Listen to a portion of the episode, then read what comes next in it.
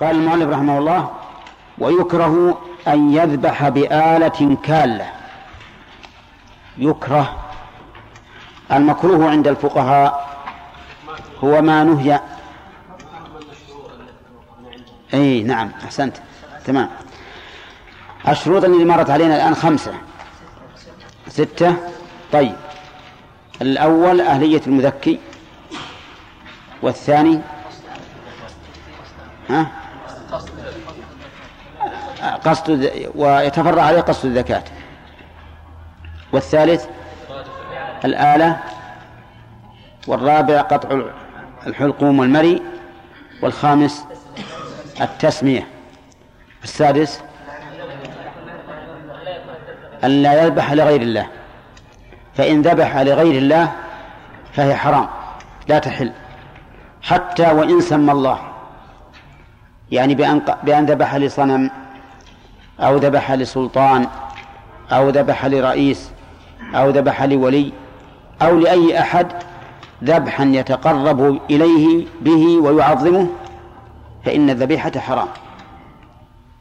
لقوله تعالى حرمت عليكم الميتة والدم ولحم الخنزير وما أهل لغير, لغير الله به والمنخنقة والمتردية والموقوذة والمتردية والنطيحة وما أكل السبع إلا ما ذكيتم وما, وما ذبح على النصب من اللي يعبث بال وما ذبح على النصب يعني على الأصنام. فما ذبح عليها فهو حرام. السابع أن لا يذكر اسم غير الله عليها. فإن ذكر اسم غير الله عليها فهي حرام. سواء ذكره مفردا أم مع اسم الله. لقوله تعالى وما أهل لغير الله به. أهل الإهلال أصله رفع الصوت. رفع الصوت. فإذا أهل لغير الله بشيء من الذبائح فهي حرام. مثل أن يقول باسم المسيح. نعم. أو باسم الولي فلان. أو باسم النبي محمد صلى الله عليه وسلم. أو باسم الشعب أو باسم الرئيس أو ما أشبه ذلك.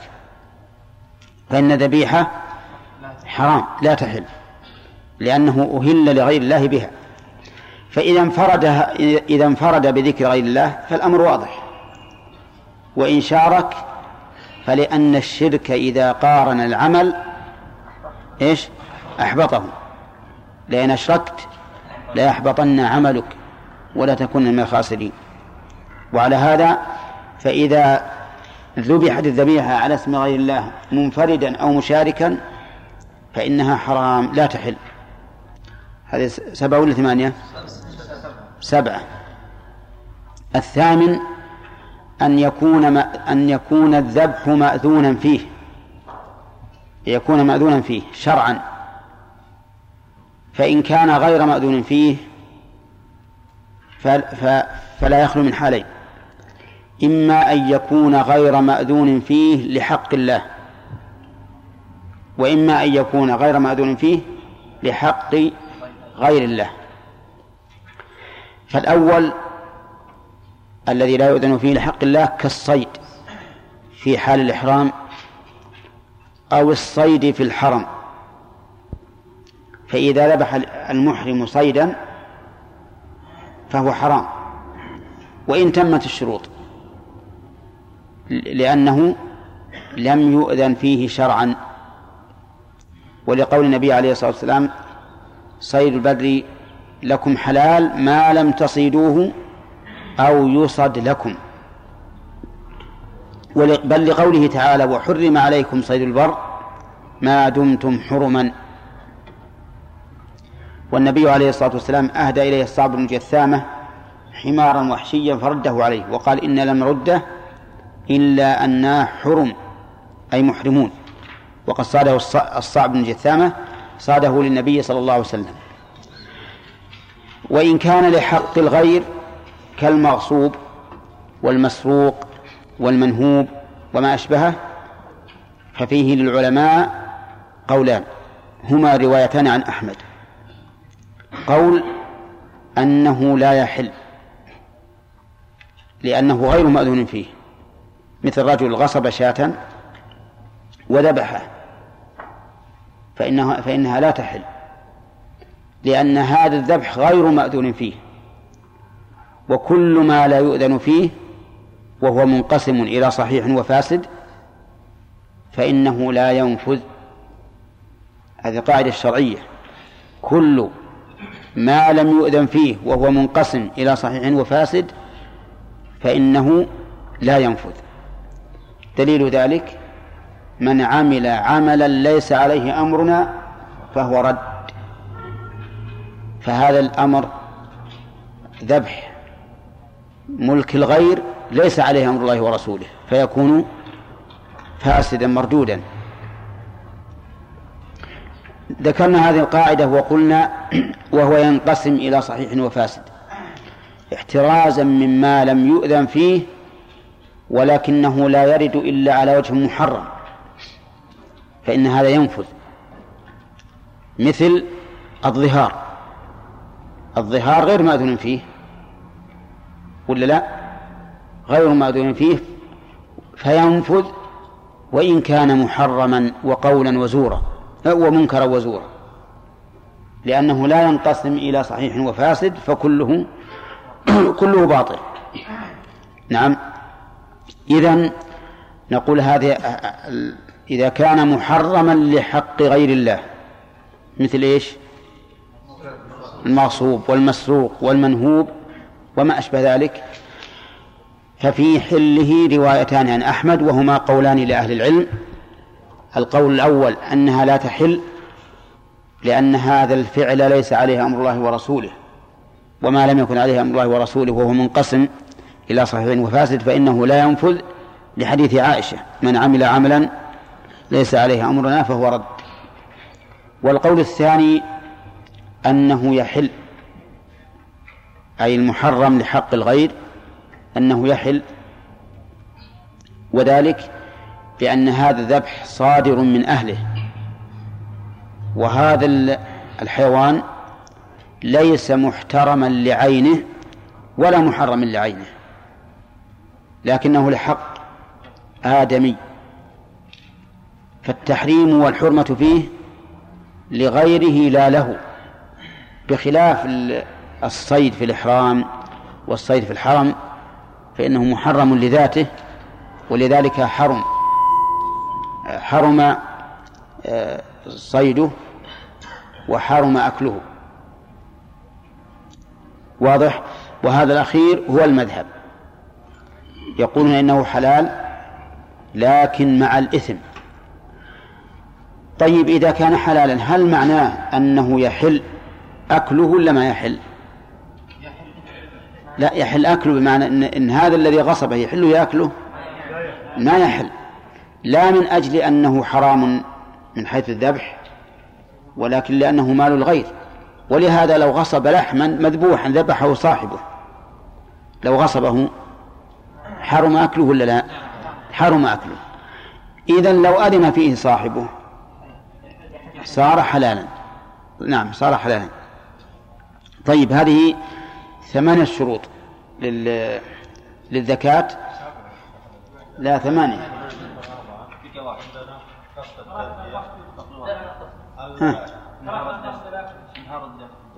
غسل الأكل ذكرنا فيه خلاف. انهار الدم هذا الآلة. ذكرناه ثمانية شروط. هذا واحد. وأن لا, وأن لا يذكر اسم غير الله عليه. اثنين. نعم. هذا الأخير. الشرط الأخير. يكون ماذا فيه. ها؟ القول الراجح الحل. القول الراجح الحل لكن مع الإثم. طيب. ثم قال المؤلف رحمه الله ويكره أن يذبح بآلة كالة. أصل الكلل بمعنى التعب. الكلل بمعنى التعب. والكالة معناه التي أنهكها الاستعمال. فلم تكن حادة وقول المؤلف يكره الكراهة عند الفقهاء رحمهم الله هي التي يثاب تاركها لله هي نعم الكراهة هي التي من فعلها لا يعاقب ومن تركها لله أثيب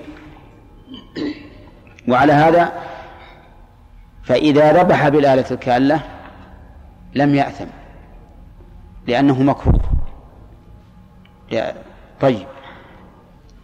الدليل الدليل قوله صلى الله عليه وسلم إن الله كتب الإحسان على كل شيء. فإذا قتلتم فأحسنوا القتلة وإذا ذبحتم فأحسنوا الذبحة وليحد أحدكم شفرته وليريح ذبيحته. نعم. الدليل مرة ثانية إن الله كتب الإحسان على كل شيء. فإذا قتلتم فأحسنوا القتلة وإذا ذبحتم فأحسنوا الذبحة وليحد أحدكم شفرته وليرح ذبيحته. هذا الدليل.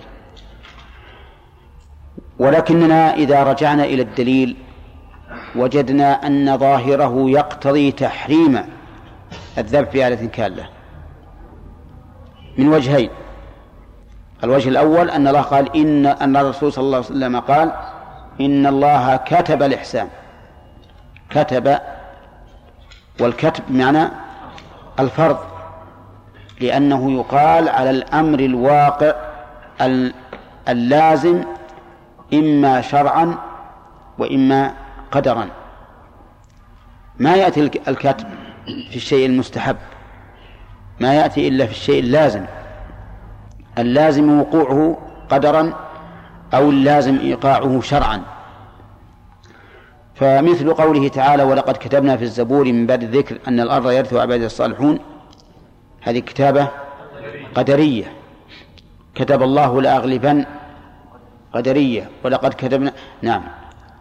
وكتبنا على بني وكتبنا على بني إسرائيل في كتاب لا تفسدن في الأرض مرتين كتابة قدرية. ها؟ وقضينا إيه طيب. إذا لا نستدل بها. أما الكتابة الشرعية فمثل كتب عليكم الصيام إن الصلاة كانت على المؤمنين كتابا موقوتا وكتبنا عليهم فيها أن النفس بالنفس كتب عليكم القصاص في القتلى وأمثال ذلك. كتب الله الإحسان على كل شيء.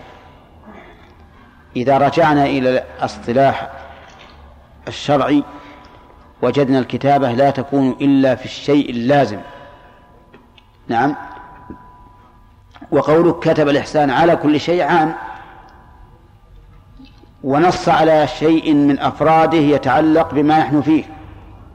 فقال إذا قتلتم فأحسنوا القتل وإذا ذبحتم فأحسنوا الذبحة ثم قال في الآلة وليحد أحدكم شفرته. اللام هنا للأمر. والأصل في الأمر الوجوب. وإذا وجب إحداد الشفرة صار الذبح بالكالة يا حسين. وش؟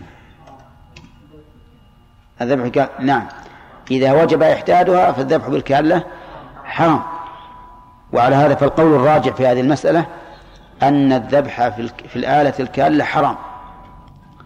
فإن قلت كيف تحرم ذلك؟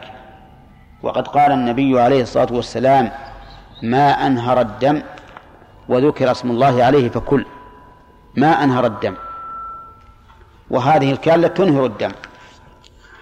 قلنا الفعل حرام والذبيحة حلال. نحن لا نقول إنها إن الذبيحة تحرم به. لكن يحرم هذا الفعل. أما الذبيحة فقد أنهر الدم. ولهذا لو لم يكن عنده إلا هذه الآلة فأصيبت شاة بموت. يذبح بها ولا لا؟ نعم يذبح. لأن هذا ضرورة. لا يتوصل إلى حل الذبيحة هذه إلا بهذه الآلة. إلا بهذه الآلة. و فإن قلت لماذا لا يدع الحرام؟ لماذا لا يدع الحرام وتتلف عليه؟ قلنا لأن المفسدة تركها أعظم من مفسدة تألمها يسيرا بهذه الآلة الكالة. وتأليم الحيوان لمصلحة الإنسان وارد في الشرع. فهذا الرجل يكوي إبله يسمها وغنمه يسمها أيضا. مع أنها تتألم بهذا لكن لمصلحته خوفا من ضياعها أو اشتباهها بماشية غيره مثلا. وهذا الرجل يهدي الإبل أو البقر فيشعرها والإشعار هو أن ها؟ ينهر الدم يجرحها في سنامها حتى يسيل الدم ليعرف أنها هدي. مع, مع أن في هذا إيلاما لها لكن للمصلحة الشرعية في ذلك. المهم أن القول الراجح تحريم الذبح بالآلة الكالة. ولكن لو ذبح بها فالذبيحة حلال لعموم قوله صلى الله عليه وسلم ما أنهر الدم وذكر اسم الله عليه فكل. ثانيا قال وأن وأن يحدها والحيوان يبصره. إيه؟, إيه نعم. يحدها. يحدها بالفتح. ها؟ أو يحدها. يحدها يمكن قلت. طيب على كل حال يحدها. نعم. لو أنكم شاهدتم علي ما يخالف. وأن يحدها والحيوان يبصره. يحد إيش؟ الآلة. والحيوان يبصره. جملة والحيوان يبصره هذه جملة حالية. يعني والحال أنه يبصره. نعم. لماذا؟ ل... نعم. لسببين. نحن ما ذكرنا في الواقع ذكرنا الدليل السمعي في المسألة الأولى ولم نذكر الدليل النظري الذبح بالآلة الكالة.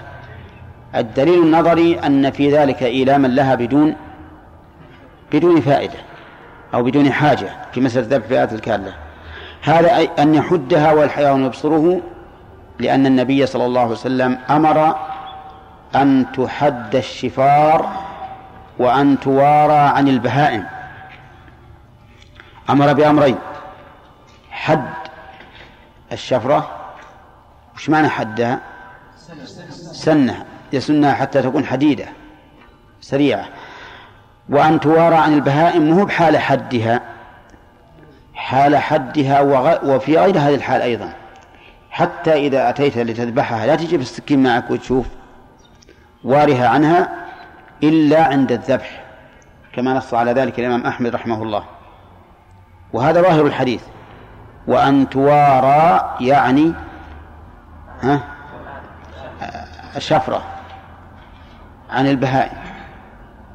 لأنها هي تعرف هي تعرف تعرف ربها سبحانه وتعالى وتسبح بحمده وتعرف الموت ولهذا تهرب. حتى أنه يوجد في بعض الإبل إذا رأت بعيرا مذبوحة هربت ولا يستطيع أن يمسكونها لأنها تعرف. فإذا أتيت بالسكين ولا سيما إن حدثتها أمامها معناه أنك روعتها. وقد رأى النبي صلى الله عليه وسلم رجلا أضجع شاة وهو يحد الشفرة.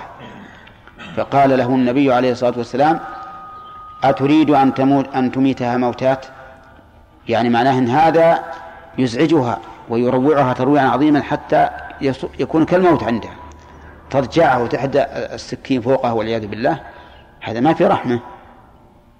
إذن يكره أن يحدها والحيوانات والحيوان يبصره. لماذا؟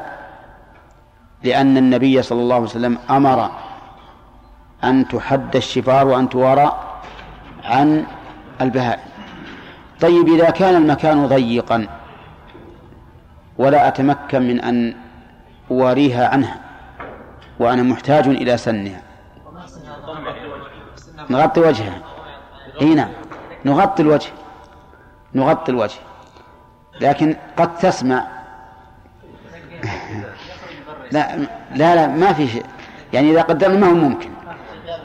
فهذا الظاهر نقوله أن توارى عن البهائم. قد نقول إنه يشمل المواراة البصرية والسمعية. لأنها قد تحس بهذا الشيء.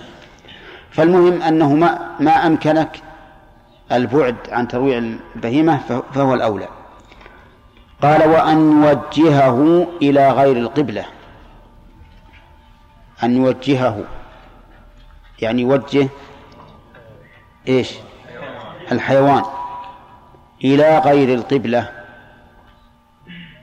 ولكن لو فعل فلا بأس. والذبيحة حلال. الدليل على أنه يكره لم يذكر الفقهاء رحمهم الله دليلا في ذلك. وغاية ما فيه ما ذكر عن النبي عليه الصلاة والسلام أنه حين وجه أضحيته قال بسم الله والله أكبر. حين وجهها يعني وجهها إلى القبلة. وهذا يدل على أن التوجيه سنة. يدل على أن التوجيه سنة. ولا يلزم من ترك السنة الكراهة كما ذكره أهل العلم. لأنه لو لزم من ترك السنة الكراهة لكان كل إنسان يترك المسنون يكون قد فعل مكروها وليس كذلك. وإنما الكراهة دليل إيجابي لا بد له من دليل أه، حكم قصدي. وإنما الكراهة حكم إيجابي لا بد له من دليل. أما مجرد أن أترك السنة فهذا لا لا يستلزم الكراهة. ثم إنه قد يقول قائل إن الرسول صلى الله عليه وسلم وجه أضحيتيه لأنه ذبح عبادة ذبح عبادة وليس ذبح عادة. ومعلوم أن العبادة لها من الخصائص ما ليس للعادة. فلو أن أحدا قال أنا أطالبكم بالدليل على استحباب توجيه الذبيحة إلى القبلة إذا لم تكن من الذبائح المشروعة. الذبائح المشروعة مثل الأضحية والهدي والعقيقة. نعم النذر إي نعم داخل في في هذا. لكن نقول هذا فعل واحد فمن فرق فيه بين العبادة والعادة فعليه الدليل. وإذا ثبت أن الرسول صلى الله عليه وسلم وجههما فليكن هذا هو المشروع. إنما القول بالكراهة يحتاج إلى دليل. ولا أعلم للفقهاء رحمهم الله في هذه المسألة دليلا. نعم. يكره أيضا أن يكسر عنقه قبل أن يبرد. والمراد بقوله قبل أن يبرد أي قبل أن تخرج روحه. لماذا؟ هلا موجودة عندك وأن يكسر عنقه أو يسلخه قبل أن يبرد. قوله قبل أن يبرد عائد على المسألتين جميعا. كسر العنق قبل أن يبرد يعني قبل أن يموت فيه إيلام له. ولا لا؟ فيه إيلام له. ولهذا نهى النبي صلى الله عليه وسلم عن ذلك. فقال لا تعجل الأنفس أو لا تعجلوها قبل أن تزهق يعني قبل أن تخرج بنفسها. يعني لا تفعلوا شيئا يؤدي إلى سرعة الموت. ما دمتم ذبحتموها ذبحا يحصل به الموت فقفوا عند ذلك. فدليل هذا أن الرسول عليه الصلاة والسلام نهى عنه. والتعليل لأن فيه إيلاما بلا حاجة. وتعليل آخر لأن فيه إسراعا لموتها وقد يكون بموتها توقف الدم وعدم خروجه كله. ومعلوم أنه يشرع إخراج الدم لقوله عليه الصلاة والسلام ما أنهر الدم وذكر اسم الله عليه فكل طيب كذلك يكره أن يسلخه أي الحيوان قبل أن يبرد. لماذا؟ لعموم الحديث. لا تعجل الأنفس قبل أن تزهق ولأن فيه إيلاما بلا حاجة. ولهذا الصحيح أن هذا حرام. أعني كسر العنق والسلخ قبل الموت لأنه إيلام بلا حاجة.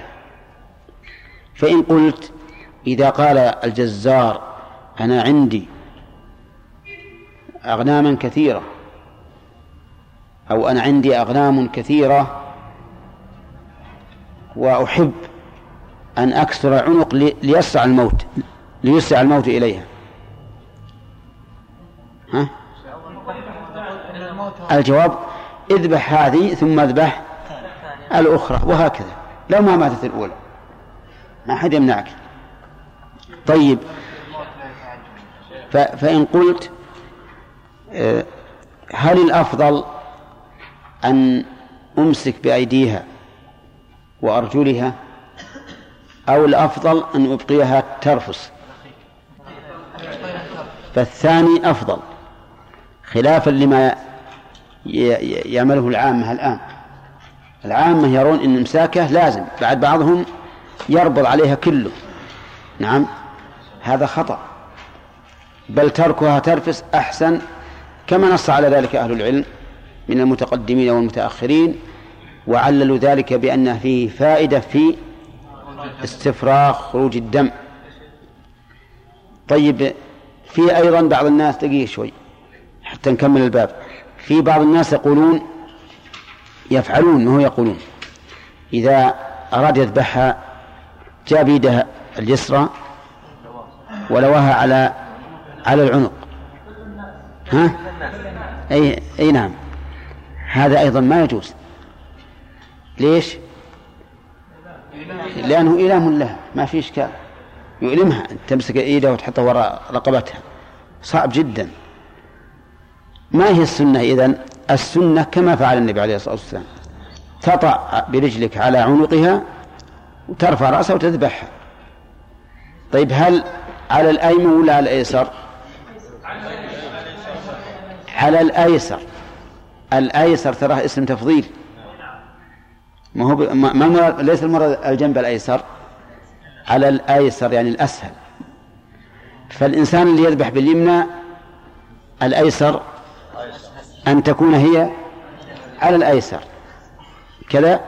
واللي يذبح باليسرى الأيسر أن تكون هي على الأيمن. ولا لا؟ رأسها على رقبتها سواء يمين ولا يسار. لكن الكلام على. هل تضجع على الجنب الأيمن أو الأيسر؟ والله أعلم. نعم إبراهيم السلخة ما يجوز تستخدم قبل أن تبرد وحتى لو لو شرع في السلخ وتحركت يجب التوقف. نعم.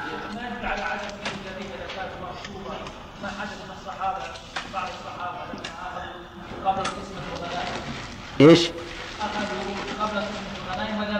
نعم. هذه ربما استدل بها من قال إنها لا تحل. ولقد يكون هذا صحيحا وقد يكون هذا من باب التعزير. من باب التعزير على هذا الشيء. أظن غانم بعد. طيب مثلا الجزار اللي يذبح غنم كثيرة إي نعم. هي ترى ولا يفهم تذبح كيف؟ هذا ما يصير إي. أو المسلك. هم قالوا أيضا إن إنه يكره انه يذبحها والأخرى تنظر. طيب. قال لأن هذا يريعها بلا شك. طيب مثل هذا فعلهم هذا ما هو؟ هذا ينكر عليهم. قال خلوا مكان للذبح خاص. إي نعم. نعم. عندما ذبحنا يعني الذبيحة المقصوده نعم. كان تظن يعني التقسيم المنهي عنه يعني لعينه ولغيره. يعني قبل أن يموت. لأن الحيوان ما دام فيه الحياة فهو حار. إذا مات برد. والسلخ تعرفه ولا لا؟ تعرف السلخ؟ زين. نعم؟ أحدها الله رب العالمين. والصلاة والسلام على نبينا محمد وعلى آله وأصحابه أجمعين. قال رحمه الله تعالى باب الصيد. الصيد مصدر يراد به الفعل ويريد به ويراد به المفعول. فيراد به الفعل مثل أن يقول القائل إنني سأصيد صيدا. مثل أكيد كيدا على أنه فعل. ويراد به المفعول كقوله تعالى أحل لكم صيد البحر وطعامه أي مصيده. فأما على الأول فالصيد يعرف بأنه اقتناص حيوان مأكول متوحش. اقتناص حيوان مأكول متوحش. فقولنا اقتناص لا تعبث. خرج به الذكاة فإنها ليست اقتناصا لأن الإنسان يذكي الحيوان وهو مطمئن وعلى سهولة ويسر. وقولنا حيوان مأكول احترازا من من غير المأكول فإن الإنسان وإن صاده بالسلاح ليس بصيد شرعا. وقولنا متوحش احترازا من غير المتوحش. إلا أنه سبق لنا أن ما ند من الأهلي فحكمه حكم الصيد حكم متوحش. وهل الصيد حلال أو حرام؟ نقول الصيد يقع على ثلاثة أوجه. تارة يصطاد للحاجة إلى إليه والأكل. فهذا لا شك في جوازه. وهو مما أحله الله عز وجل في كتابه وثبتت به السنة عن النبي صلى الله عليه وسلم وأجمع عليه المسلمون. والثاني أن يصطاد على سبيل اللهو والعبث. ولا ليس بحاجة إلى الأكل ولا يهمه. إذا صاد الصيد وسقط تركه ليس بحاجة إليه. فهذا مكروه ولو قيل بتحريمه لكان له وجه لأنه عبث وإضاعة مال وإضاعة وقت. والقسم الثالث أو الوجه الثالث أن يصطاد على سبيل يؤذي الناس مثل أن يستلزم لصيده الدخول في مزارع الناس وإيذاؤهم وربما يكون فيه انتهاك لحرماتهم أي للتطلع إلى نسائهم في أماكنهم فهذا يكون حراما لما يستلزمه من الأذية للمسلمين. هذا بالنسبة للصيد من حيث هو صيد. أما آثار الصيد فإن الصيد يبهج النفس. ويسرها ويعطي الإنسان نشاطا وحيوية لا يعرفها إلا أهل الصيد. فتجدهم يجدون من اللذة والسرور وإن كانوا يتعبون ويطاردون الطيور والصيود ويخرجون إليها في الليالي القارسة والأيام الحارة لكن هم يجدون في هذا لذة ومتعة. كذلك أيضا في الصيد مصلحة تعلم الرمي. وتعلم الرمي من الأمور المشروعة. قال الله تعالى وأعدوا لهم ما استطعتم من قوة. قال النبي صلى الله عليه وسلم ألا إن القوة الرمي؟ ألا إن القوة الرمي. وقال النبي عليه الصلاة والسلام أرموا واركبوا وأن ترموا أحب إلي من أن تركبوا. إذا ففي مصلحة وهي تعلم الرمي وتعلم الرمي أمر مشروع. فصار الآن الصيد من حيث هو صيد يكون على ثلاثة أوجه عبث وللحاجة والأكل ومع أذية الناس. فالعبث ها؟ مكروه ولو قيل بالتحريم لكان له وجه. و وما كان للحاجة ها؟ فمباح. وما كان يستلزم أذية المسلمين ورياس مزارعهم ومضايقتهم فهذا حرام. المؤلف رحمه الله في هذا الباب لا يريد أن يتكلم على هذه الناحية لكن يريد أن يتكلم على شرط حل الصيد. متى متى يحل الصيد إذا صاده الإنسان؟ يقول المؤلف لا يحل الصيد المقتول في الاصطياد إلا بأربعة شروط. أحدها أن يكون الصائد من أهل الذكاة فمن الذي يكون من أهل الذكاة خليل؟ من أهل الذكاة نعم من أهل الذكاة من هي الزكاة؟ من أهل الذكاة؟ نعم المسلم طيب هذا المسلم أو مسلما عاقلا المسلم العاقل أو أو الكتابي أو الكتابي. أو ها؟ المسلم العاقل أو الكتابي أو هات. زد. أو المراهق. أو البالغ. أو المرأة. نعم. أو البالغ. طيب. أنت قلت أو المراهق. جيب قبيله. أو البالغ. أو الذي تم له ثلاثون سنة. طيب. هو المسلم العاقل المميز نعم. طيب. بس المسلم. نعم. طيب. يعني أن يكون مسلما عاقلا مسلما أو كتابيا. وطبعا مميزا لأنه لا بد أن يكون قاصدا. إذن هو المميز العاقل المسلم أو الكتابي. كذا؟ هذا من أهل الزكاة. فصيد غير الكتابي من الكفار لا يحل. كذا كما لا يحل ذبحه. صيد غير العاقل لو أن مجنونا يعبث بآلة آلة السلاح. فثارت هذه الآلة وقتل صيدا.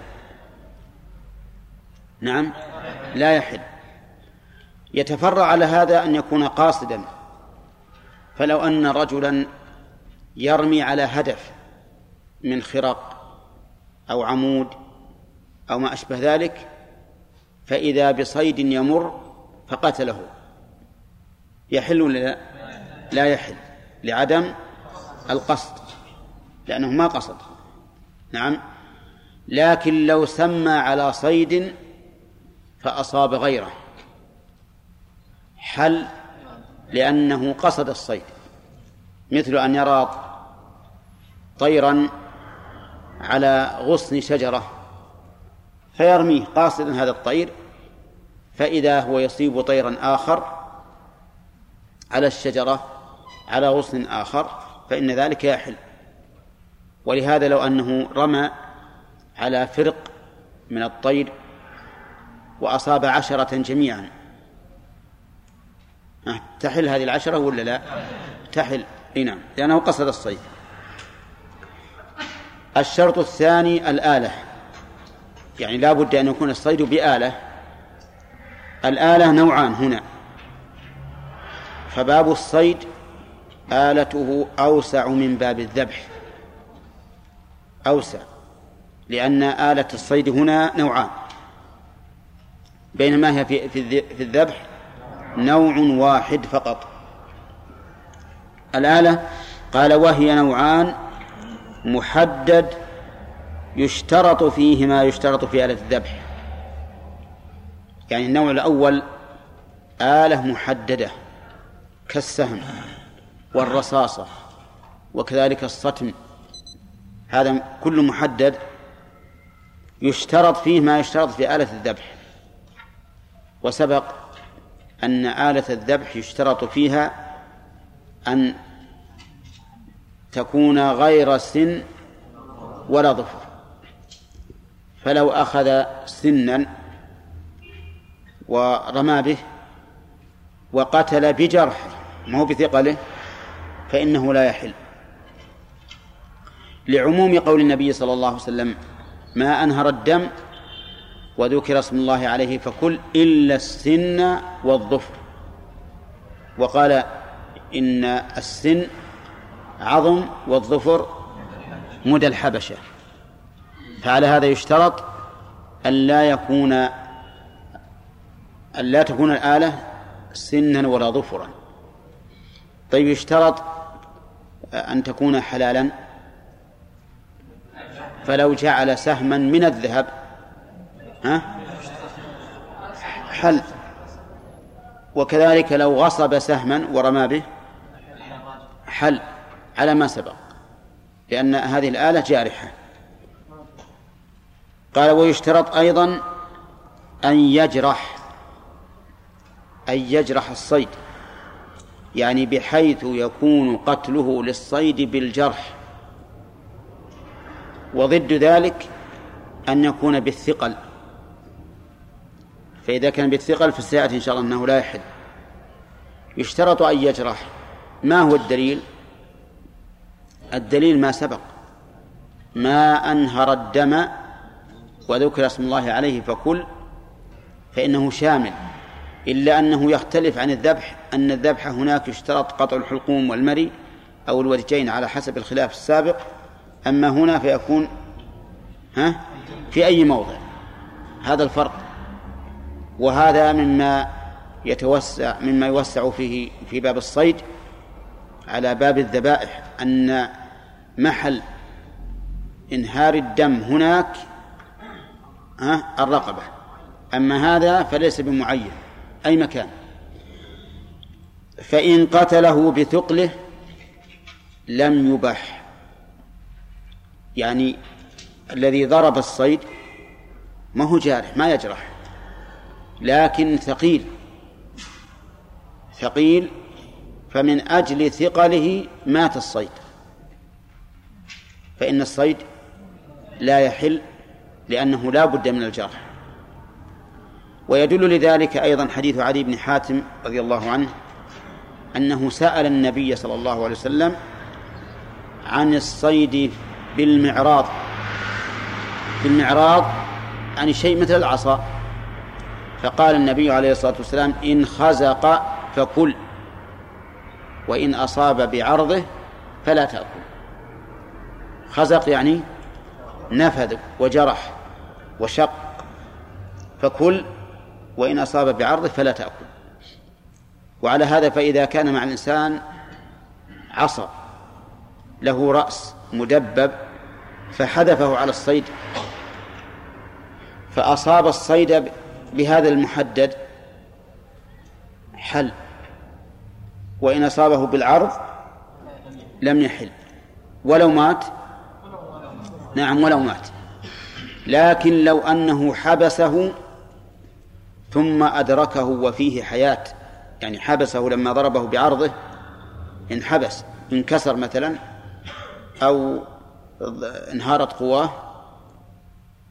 حتى أدركه حيا فذبحه فإنه يكون حلالا.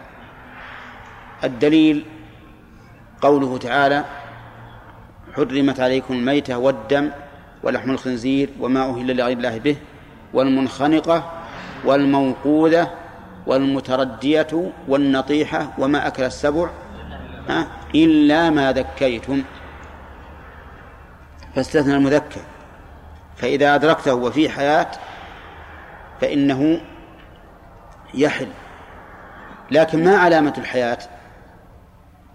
علامة الحياة أنني إذا ذبحته تحرك. هذا قول. إنه لا بد من الحركة. وقيل علامة الحياة أن يجري منه الدم الأحمر الحار. ما هو بالحار اللي يغلي؟ لكن الذي ليس ببارد. فإذا سال منه الدم الأحمر الحار وإن لم يتحرك فهو حي فيحل. وإن لم يسل منه أو سال منه دم أسود بارد فإنه قد مات. وهذا هو الذي رجحه شيخ الإسلام ابن تيمية وهو صحيح. لأنه إذا خرج الدم الأحمر الحار فقد أنهر الدم. فيكون فيكون حلالا. طيب إذا جرح إذا جرح ولكنه لم يمت ثم أدركته ثم أدركته حيا ومات بعد إدراكي إياه يحل ولا لا؟ لا ينظر إذا كان الجرح موحيا يعني قاتلا له مثل أن يكون جرحا في قلبه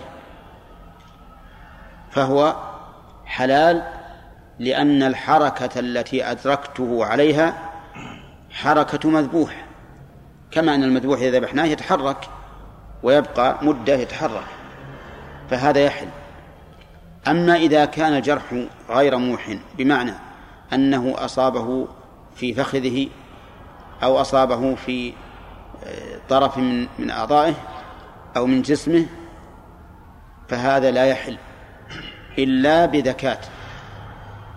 إلا بذكاة لأن النبي عليه الصلاة والسلام قال إن وجدته غريقا في الماء فلا تأكل فإنك لا تدري الماء قتله أم سهمك وإذا كان الجرح موحيا والحركة حركة مذبوح فقد علمت أن الذي قتله نعم سهمي أن الذي قتله سهمي فيحل.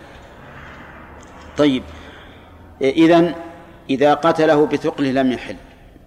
دليله حديث علي بن حاتم في الرمي أو في في الصيد بالمعراض. أنه إن خزق فكل وإن أصاب بعرضه فلا تأكل. نعم. ثم قال وما ليس بمحدد كالبندق والعصا والشبكة والفخ لا يحل ما قتل به.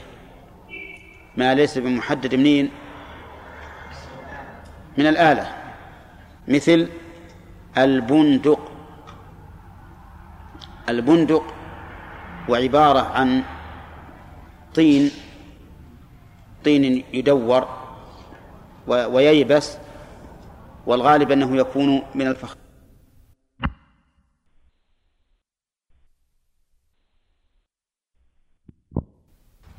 بثقله. لأنه ما ينفذ. ما ينفذ. فإذا ضربت طائرا بها بالبندق سواء حذفت باليد أو حذفت بالمقلاع أو حذفت بما يسمى عند الصغار ها؟ البيدة؟ إحنا نسميها نباطة. نعم. نشوف اللغات فيها. نعم. أول ما هو أنا بعلمكم عن لغتي. نباطة. طيب وش لغتكم أنتم؟ ها؟ فلاتية. طيب. ها؟ نبيلة؟ نبيلة. من النبل. طيب. هذه ثلاث أسماء. ها؟ مصر. ها؟ نبل. طيب هذا هذا عربية فصحى ذي ها؟ مرجم.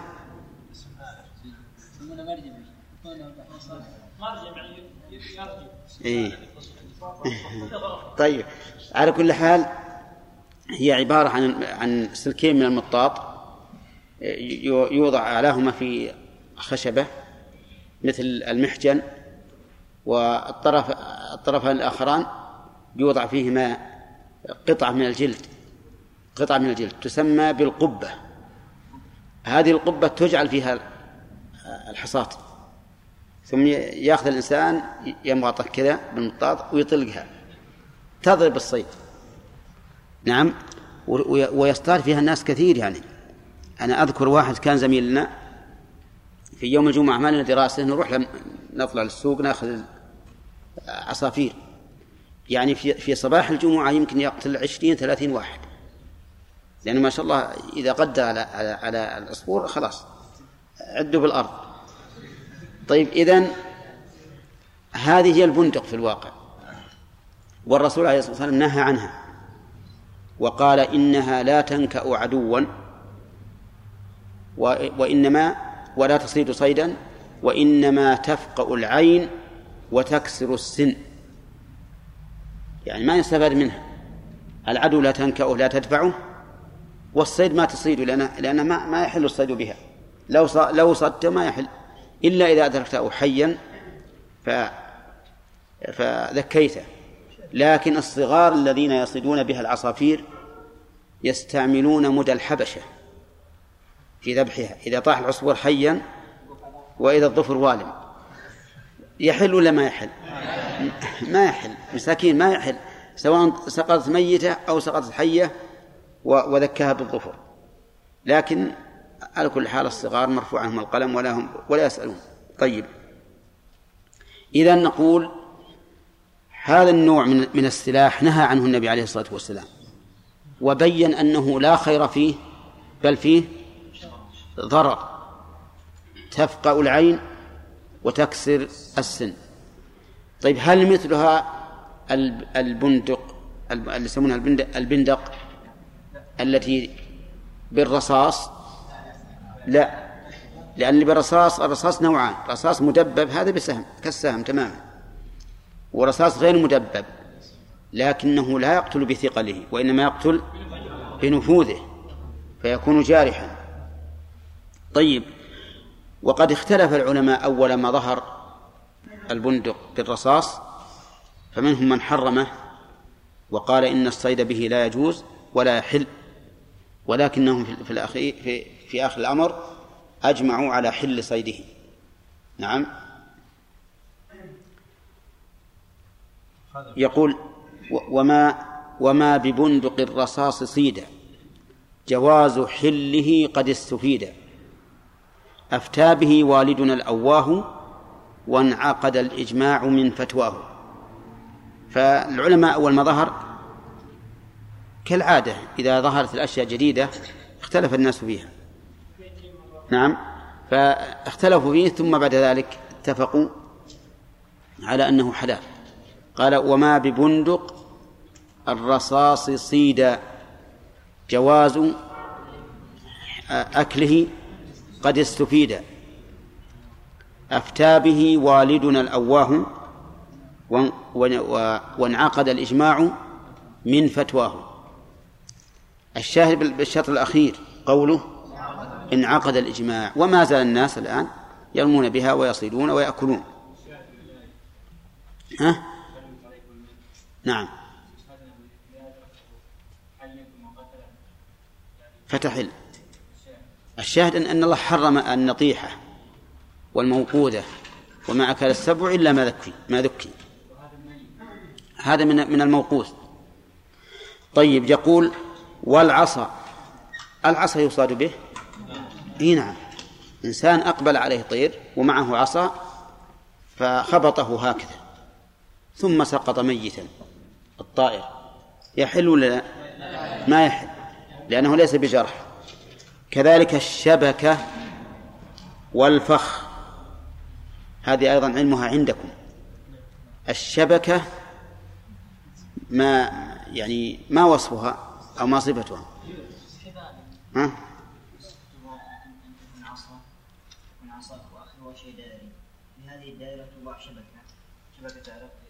يعني خيوط؟ الطرف الطرف يفتح الطرف كذا مقلاع. لا لا ما هذا. هذا المقلاع الظاهر من جنس البندق شيء من شيء من الخيوط. اي يعني فتحات مربعات. نعم. كبير يعني إذا طرحها الصياد يعني تفرش المكان. اما يصير طرحها على على العسل على الصيد على على الصيد ثم؟ ثم بعدين هي يعني تحيط بالعصافير. إيه؟ وبعد ذلك ياخذهم آه. طيب. في عندنا شبكة نسميها شرك. نسميها شرك يحفرون بالجدار حفرة صغيرة ويضعون فيها تمرة ويستحسن أن يكون فيها حب حب بر. ثم يضعون على فم الحفرة هذه الفتح يضعون عليها خيطا يكون تكة. آه تكاك. طيب. طيب. يمكن ان شاء الله نصفه لكم إذا وجدنا حبل وصفناه. ها؟ هذا إذا إذا جاء العصفور ودخل رأسه يبي ياكل من التمرة وجاي بيطير أمسكه الحبل هذا التكاك ويعني واشتد على رقبته. ثم يتعلق برقبته العصفور. أحيانا يدركه الإنسان قبل أن يموت فيأخذه. ويذبحه. أحيانا يموت قبل أن يدركه الإنسان فإذا مات لا يحل لا يحل لأنه خنق لأنه خنق خنقا. طيب. أما الفخ فالفخ عبارة حسب ما أعرف عبارة عن آه، قنو قنو نخلة يكون مقوسا هكذا ويوضع فيه في طرفيه حبل وهذا الحبل يعني يبرم يبرم يكون في طرف الحبل عود في وسط الحبل عود يلزمه القوس هذا يلزمه القوس هكذا يكون فيه. نعم. فإذا ثم يحصر القوس على الأرض ويوضع عليه هذا العود يصير عبارة عن أي شيء يحركه يطبق عليه. ها؟ يسمى حبيلة. ها؟ حديد أي. لا إحنا نعرفه بهذا بهذا. يا يمكن هذا مسألة المادة هل هو حديد ولا خشب هذا شيء ما يهم. المهم. قال كذا. ويضغط وهذا يفرش أي. لساني لا وضع عليه. اي اي هذا هذا يسمى عندنا شداخة. ها؟ طيب. المهم اللي نعرف الفخ هو هذا بلغتنا نحن. طبعا المدرس يشرح على لغته وكل واحد منكم يشرح على لغته ما علينا.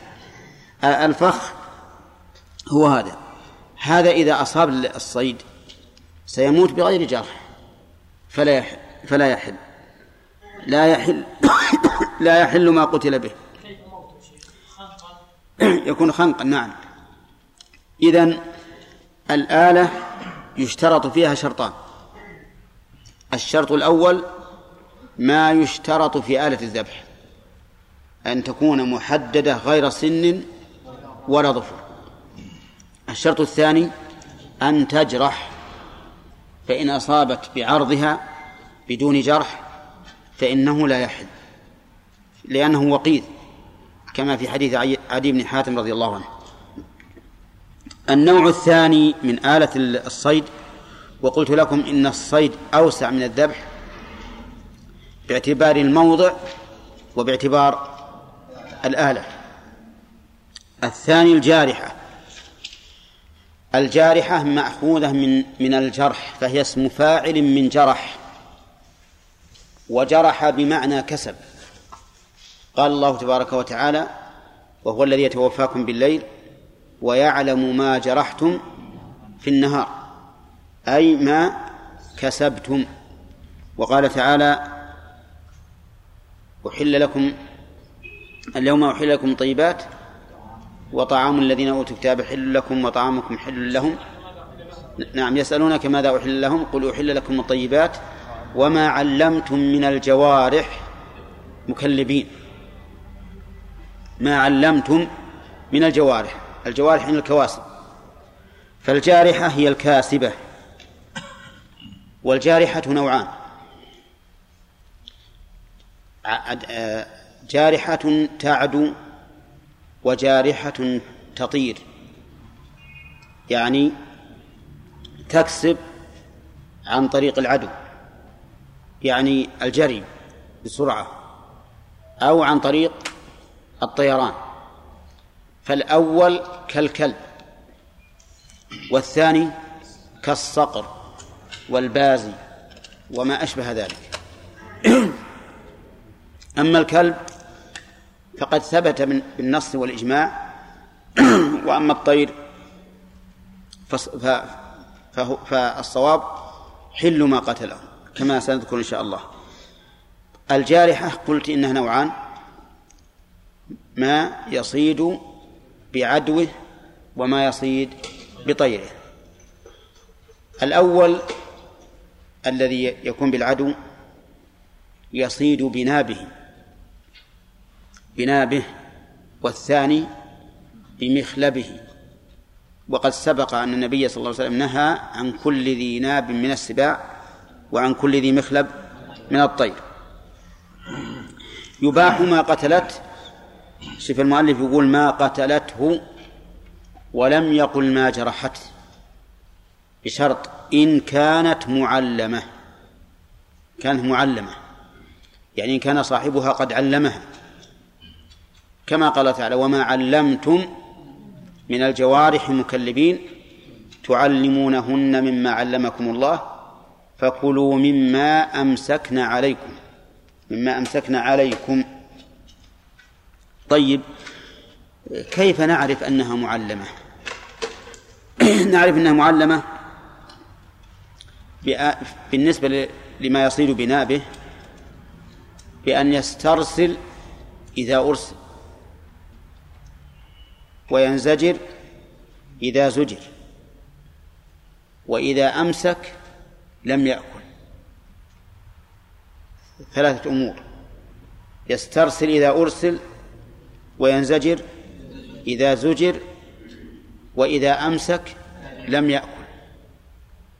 كيف ذلك؟ يسترسل إذا أرسل بمعنى أنك أنه إذا رأى الصيد ما يذهب ما يذهب بنفسه ما يذهب إلا إذا أرسلته. يعني أغريته بالصيد. وطريق الإغراء يختلف من جماعة إلى جماعة.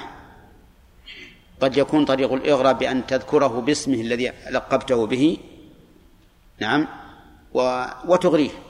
وقد يكون بالصفير وقد يكون بأي سبب. يعني هذا حسب اصطلاح المعلمين لهذه الجوارح.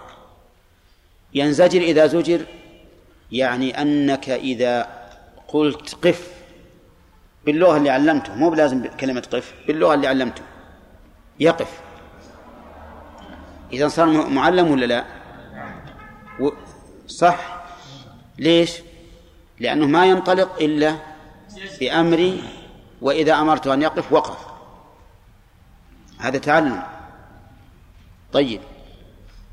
إذا أمسك لم يأكل لأن الله قال فكلوا مما أمسكنا عليكم عليكم.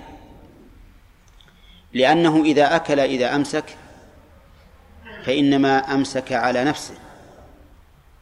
إذا فإنما أمسك على نفسه. فإذا كان إذا أمسك الصيد أكل نصفه وجابه جاب لي الباقي معناه؟ ها؟ معناه أنه أمسك لنفسه. صح ولا لا؟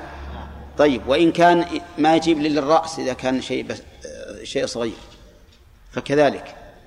طيب لو أكل شيئا بسيطا منه نعم فكذلك بالنسبة لما يصيد بنا به. وقال بعض العلماء إنه لا يشترط أن ألا يأكل. الذي يشترط أن يكون معلما نعم. وأما أن لا يأكل فهذا يرجع إلى العادة إلى العادة. فإذا أكل الشيء البسيط الذي لا بد للسبع من أكله من, فريسته فإن ذلك لا يضر. ولا ينافي أن يكون أمسك عليك لأنه لو أمسك على نفسه لأكلها كلها لا سيما إذا كانت صغيرة. ولكن الصواب القول الأول. وفصل بعض العلماء فقال إن كان جائعا فأكل. نعم. فإنه يحل ما أتى به مما بقي. وإن كان غير جائع فإنه لا يحل. طيب وش اللي يدري أنه جائع ولا جائع؟ غير جائع.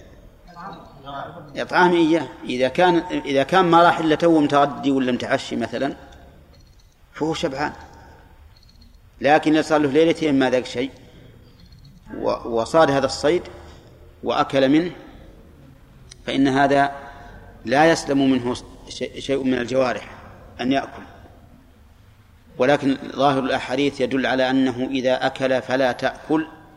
قال النبي عليه الصلاة والسلام لأنه إنما أمسك على نفسه. وهناك أحاديث أخرى أيضا لكنها أقل صحة من هذا الحديث. سئل النبي عليه الصلاة والسلام قال آكل مما أمسك؟ قال كل. قال أكل أو لم يأكل؟ قال أكل أو لم يأكل. فمن العلماء من استدل بهذا الحديث على أنه لا يشترط أن لا يأكل.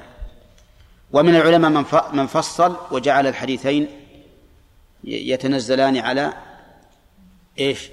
على حالين. يكون أكل أم لم يأكل في حال الجوع واشتراط أن لا يأكل في حال الشبع. وهذا في الحقيقة جمع بين بين الدليلين. بعض العلماء جمع بينهما قال إن الرسول كان يخاطب بالأول رجلا غنيا. يقول إذا أمسك عليك لا تأكل والثاني يخاطب رجلا فقيرا لأن الفقير يحتاج إلى الأكل. لكن هذا ليس بصواب لأن لأن المدار الآن هل هذه آلة فعلت مفعولها أو لا؟ ولا فرق بين كون الآكل غنيا أو فقيرا. لكن تنزيله على حالين باعتبار الآلة لا شك أنه جمع قوي. نعم.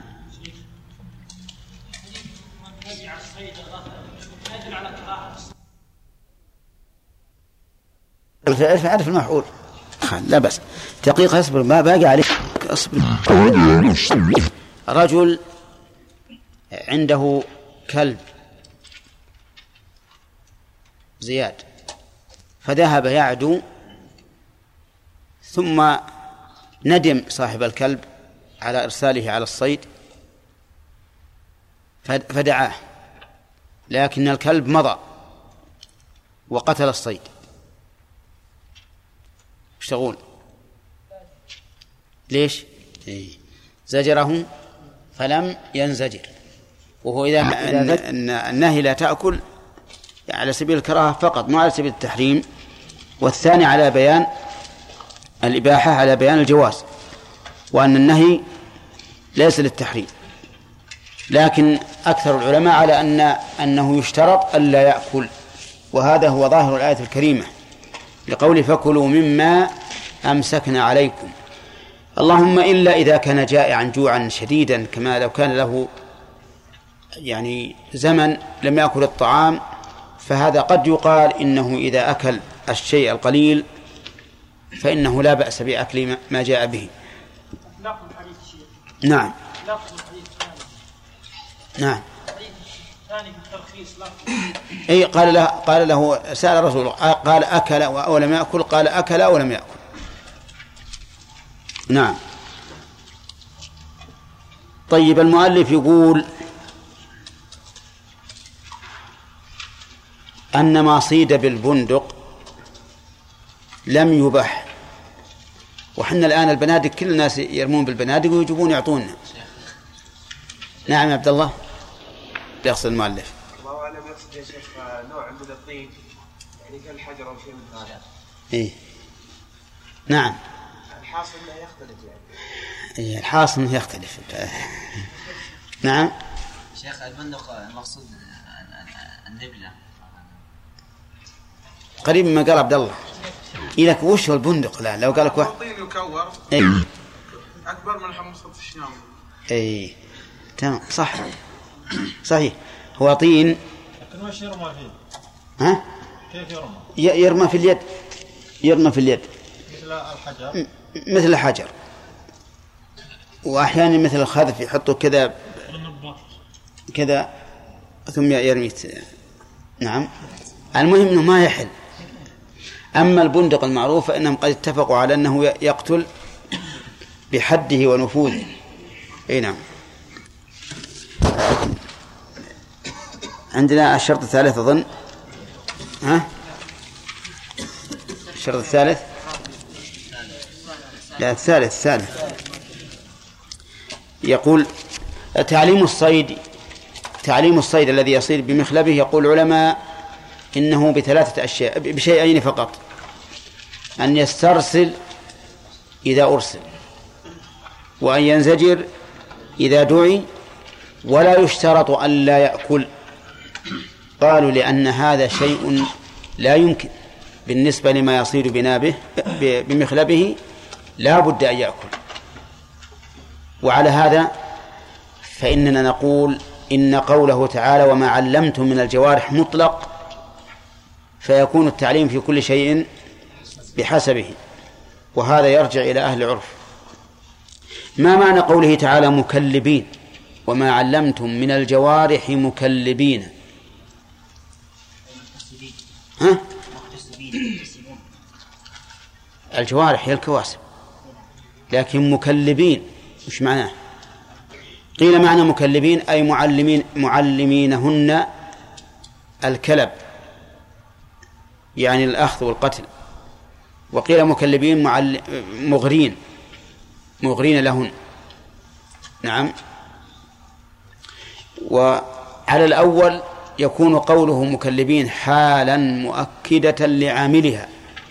وهي قوله وما علمتم. كانوا قال وما علمتم معلمين. والفائدة منها الإشارة إلى أن هذا المعلم لا بد أن يكون عنده علم في تعليم هذه الجوارح. وعنده حذق. فيكون مكلم مكلب يعني ذا علم بالتكليب. إيه نعم. طيب نمشي. يقول المؤلف رحمه الله الثالث إرسال الآلة قاصدا. إرسال الآلة. أي آلة؟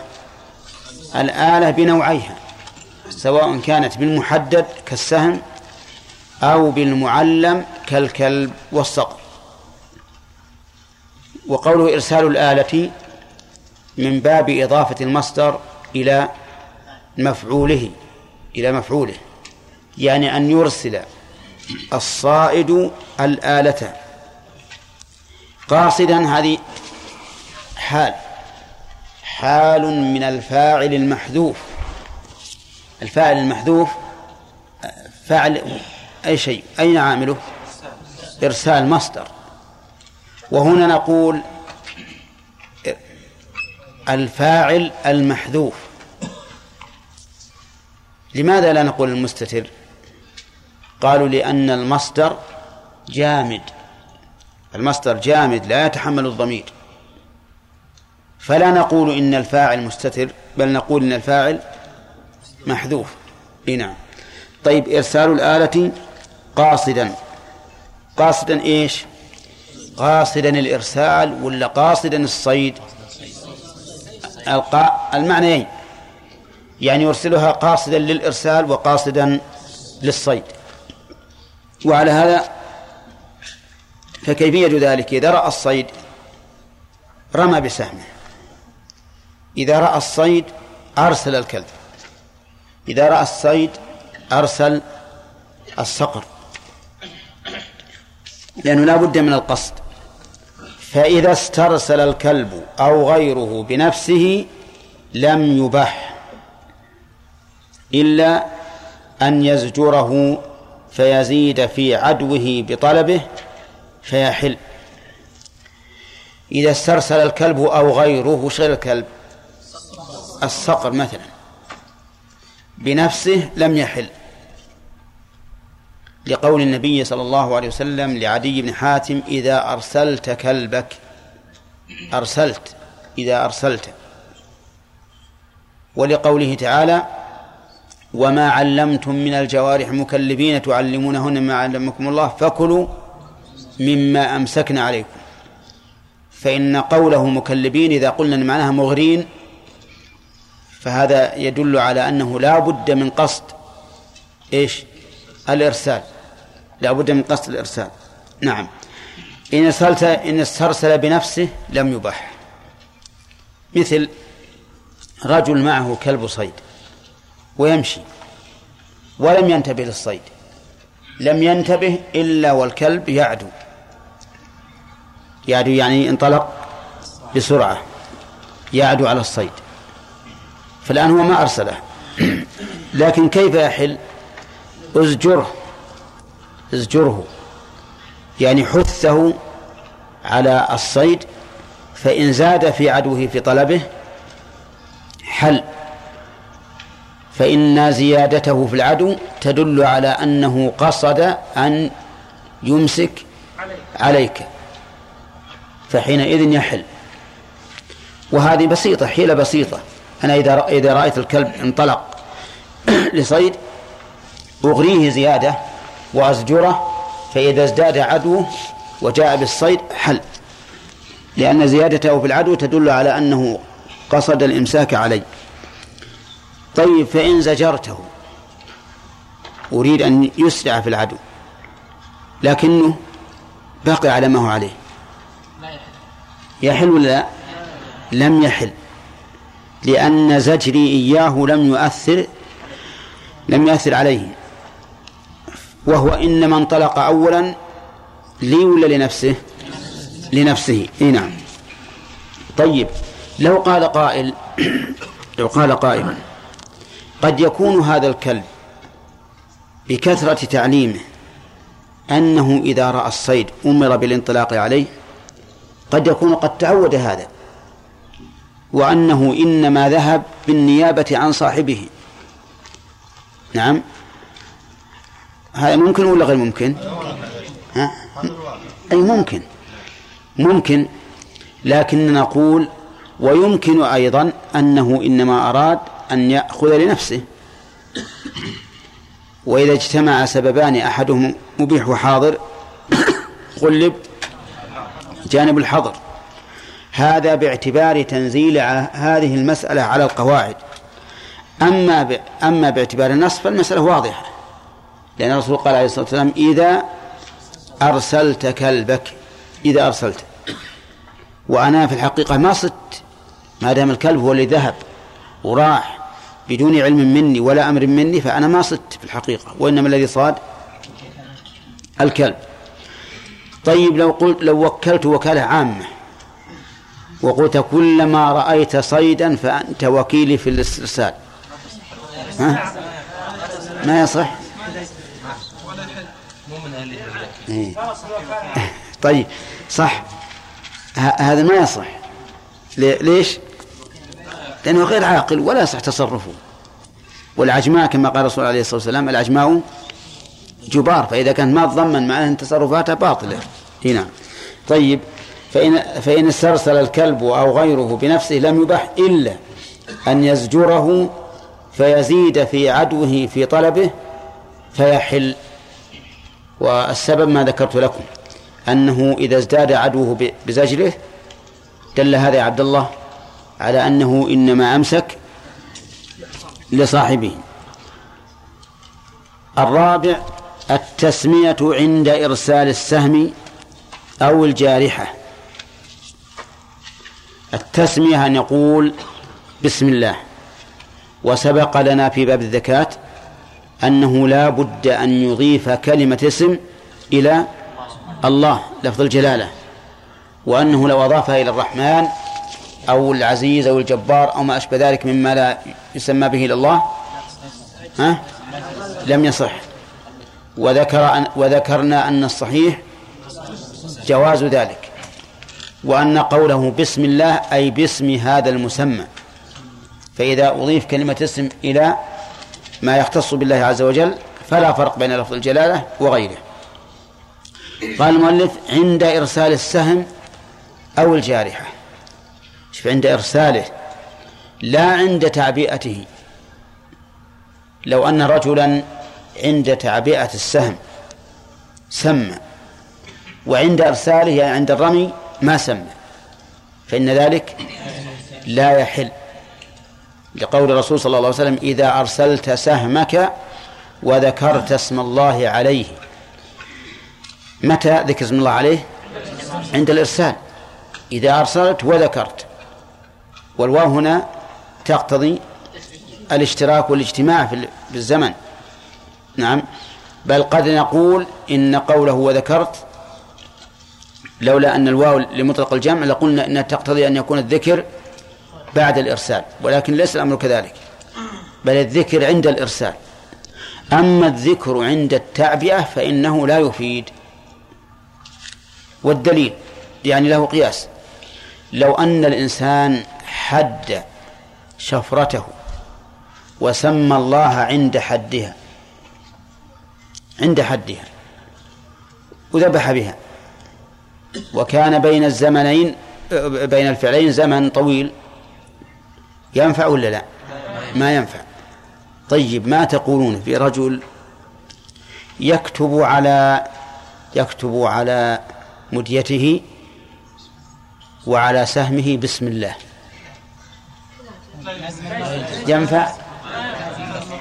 ما ينفع. لأن لا بد من النطق لا بد من النطق طيب فإن جعل عنده مسجلا وعند الذبح حرك المسجل وإلا عند الإرسال أيضا حرك المسجل. ما ينفع؟ طيب ما رأيكم في المؤذنين الذين قد وضعوا مسجلا عند الميكروفون وإذا جاء وقت الأذان فتح المسجل وراحوا للبيت؟ يجزي ولا لا؟ ما يجزي. إيه، طيب لأن التسجيل هذا حكاية صوت وليس إنشاء صوت. طيب يقول فإن تركها عمدا أو سهوا لم يباح. إن تركها أي التسمية. سهوا أو عمدا لم يباح. ليش؟ لأن لأن الله يقول ولا تأكلوا مما لم يذكر اسم الله عليه. ويقول النبي عليه الصلاة والسلام إذا أرسلت سهمك وذكرت اسم الله عليه. أرسلت وذكرت. فعلى هذا لو نسي هذا الصائد أن يقول بسم الله عند إرسال السهم أو عند إرسال الجارحة فإنها لا تحل. وش تكون؟ تكون ميتة. يا جماعة أنا تعبت ومن الصباح إلى الظهر وأنا أركض وراء هذه الصيد وهي غزال كبيرة شابة من أحسن ما يكون تساوي ألفين ريال. ومع الحرص والشفقة أو الإشفاق رميت بدون تسمية نسيت. وش نقول؟ ما تحل. أي ما تحل. وقد مر علينا أن أنه أي المؤلف رحمه الله في باب الزكاة قال إن متروك التسمية سهوا يحل. والحقيقة أنه لا فرق بين البابين كما سبق. فإن اشتراط التسمية موجود في في الزكاة كما هو موجود في الصيد ما أنهر الدم وذكر اسم الله عليه وأيضا فإن الصيد قد يكون الصائد أعذر من الذابح بنسيان التسمية لماذا؟ لماذا يا بدر؟ قد يكون الصائد أعذر من الذابح بنسيان التسمية الرجل هذا عند عندما يرى الصيد لاحظ أنه عندما يرى الصيد يعني ينفعل ويجد في نفسه الشفقة عظيمة وإشفاق أن يفوته هذا الصيد. تجده يأخذ البندق بسرعة ولا يسرق الصيد بسرعة يذهل يغفل. فهو إلى النسيان أقرب من الذابح الذي يأتي بهدوء ويضجع الذبيحة نعم أو يعقلها إن كانت بعيرا ويذبح.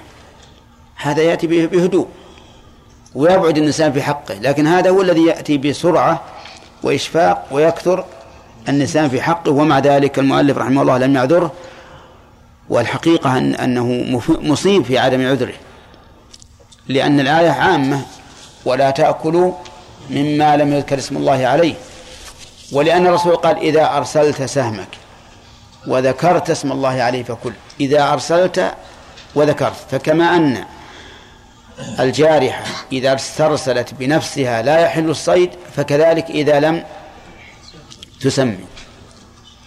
طيب. ها؟ هم استدلوا بحديث أبي ثعلب الخشني وعلي بن حاتم. إذا أرسلت وذكرت ولا فرق. طيب يقول ويسن أن يقول معها الله أكبر. كالذكاة. يسن ولا يجب؟ نعم يسن والواجب التسمية. أما التكبير فسنة. دليل ذلك أنه ثبت من حديث أنس بن مالك رضي الله عنه في الصحيح أن النبي صلى الله عليه وسلم لما أراد أن يذبح أضحيته سمى وكبر. سمى وكبر. ولكن هل يقول اللهم تقبل مني؟ ها؟ ليش؟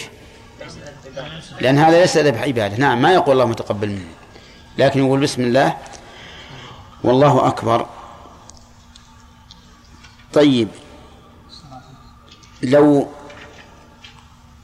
لو صلى على النبي عليه الصلاة والسلام في هذا المكان قال العلماء إنه ليس بسنة لأنه غير مناسب.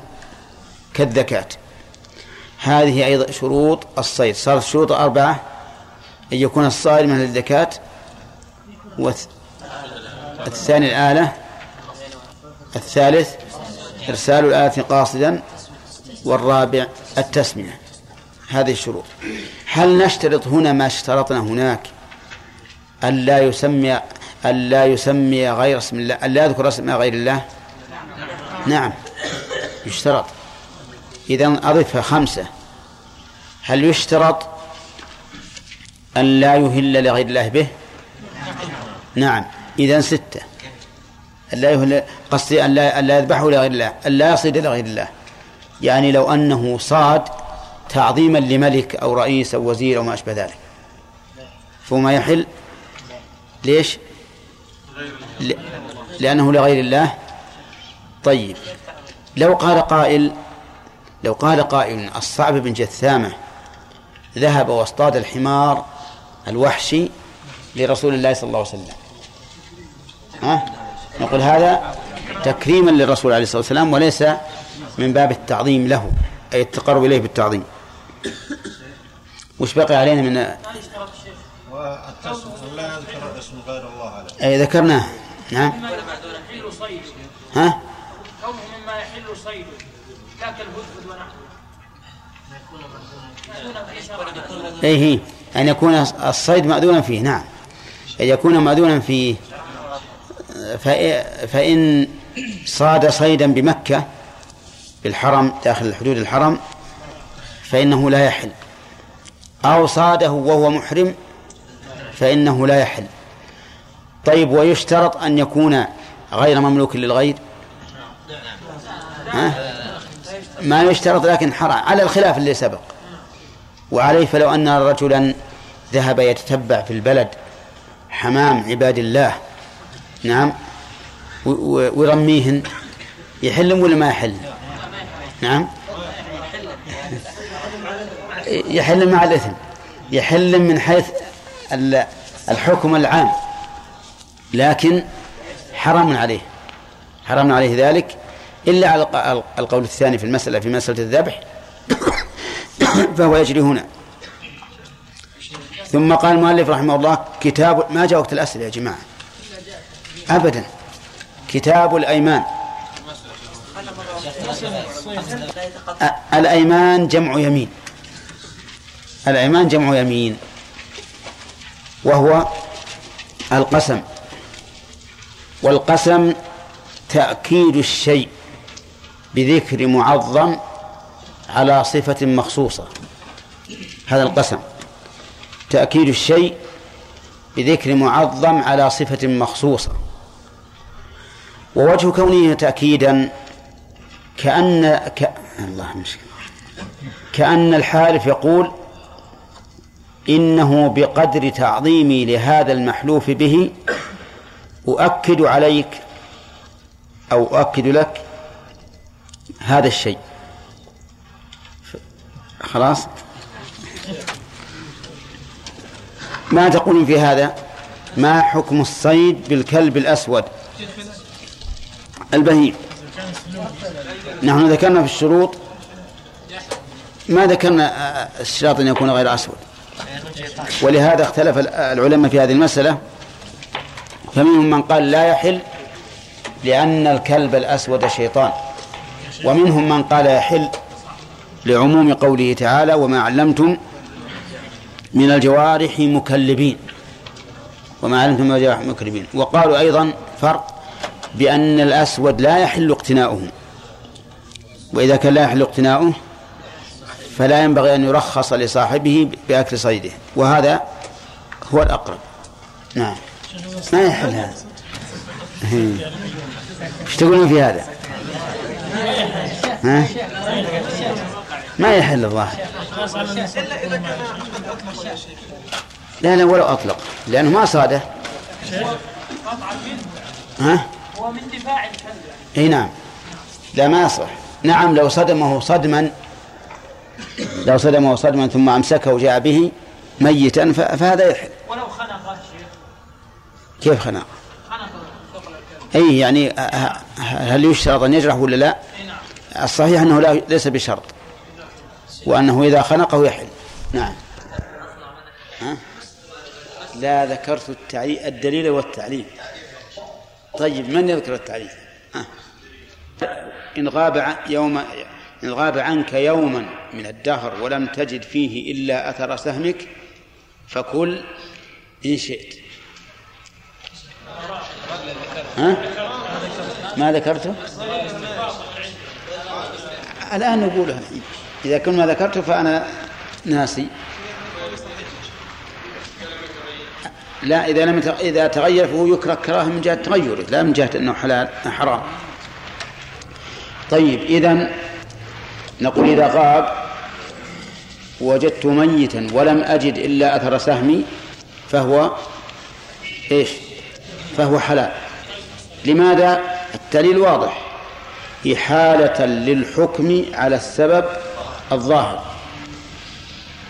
كذا ولا لا؟ والأصل عدم وجود سبب آخر يموت به. هذا الأصل. الأصل عدم وجود سبب آخر يموت به. قد يقول قائل لعله مات من العطش لعله مات من الجوع. نقول الحمد لله ما دام الرسول يقول إن غاب عنك ولم تجد فيه إلا أثر يوما من الدهر ولم تجد فيه أثر إلا أثر سامك فكل إن شئت. فهذه من نعمة الله عز وجل. طيب. الحديث عام. الحديث عام ولعل هذا من التيسير لأنه حتى لو كانت غير مميتة ومات بها ولو ولو أبطأت فهو لأن ما عنده أحد يذكيه. تكون هذا من باب الترخيص؟ ها؟ الحديث يقول عليه الصلاة والسلام إن غاب عنك يوما من الدهر ولم تجد فيه إلا أثر سهمك فكل إن شئت. طيب هذا. يقول الصيد في الوقت الذي تمنع الحكومة من الاصطياد فيه هل يحل أو لا يحل؟ الظاهر الظاهر ينبني على الخلاف نعم. ينبني على الخلاف. لكن هل يحل أن يصيد؟ ما هو هل يحل الصيد؟ ولا ما يحل أن يصيد لا يحل. لا يحل لأن لأنه يجب علينا طاعة ولي الأمر إلا في المعصية. إلا في المعصية. نعم.